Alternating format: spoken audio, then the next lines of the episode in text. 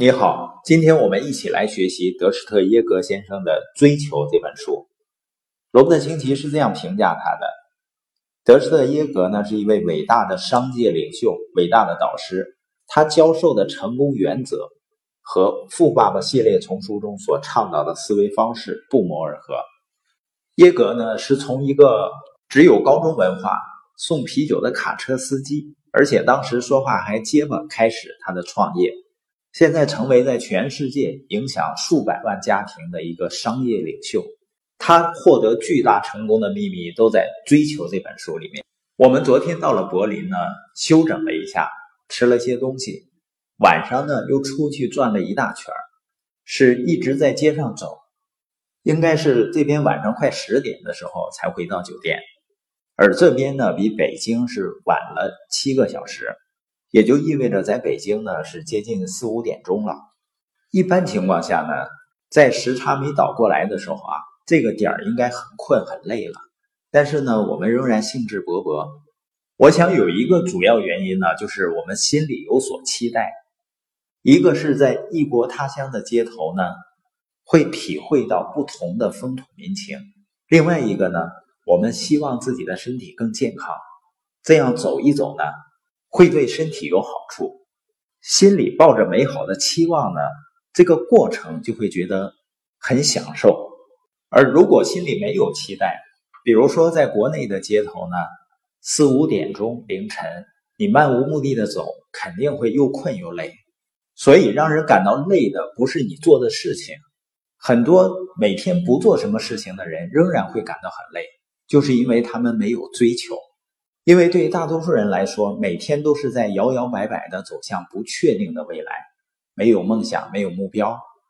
对于很多人来说呢，你给他提供一个机遇或者一个实现梦想的途径，他是不舒服的，或者说是很排斥的。为什么呢？因为他觉得呢，实现梦想和目标的过程太累了。实际上，人最累的时候是没有目标的时候，没有方向。漫无目的的往前走的时候，因为呢意味着未来没有希望啊。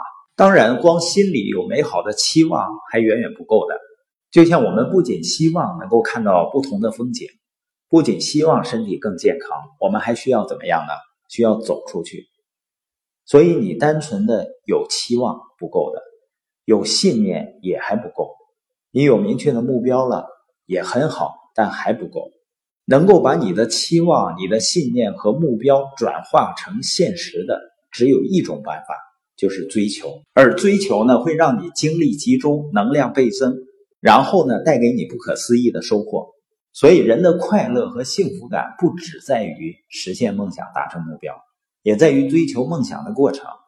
查尔斯博士在《巅峰人物》写道：“巅峰人物是致力于一个极富吸引力的使命的人。”很显然呢，他们非常关注自己所做的事情，他们的努力、付出与热情都源于那个使命。所以，当一个人积极追求为终极的人生使命而心醉神迷的时候，才能收获巨大的幸福感和快乐，才能获得真正的自由。但很不幸的是，大多数人的一生前面二十年的时间呢，是父母在问他要去哪儿；中间的四十年的时间呢。另一半问你要去哪儿？生命结束以后呢？哀悼者还想知道他要去哪儿。马丁·路德·金说啊，一个人如果没有找到甘愿为之付出生命的目标，他就不配活着。所以，判断懒人的标准就是看他有没有追求的东西。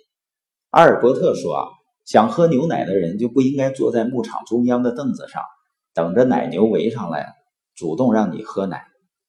一个人是选择止步不前，还是选择追求，是人生道路上的分水岭。所以，当你发现正确的机遇了，就不要当旁观者，不要坐在看台上，要冲下竞技场。在追求的过程中，你慢慢的就体会到那种巨大的快乐和满足感。本节播音的重点呢，我们一定要意识到，追求梦想和实现梦想的过程呢，并不是最辛苦的。最辛苦的是那些漫无目的的瞎溜达的人。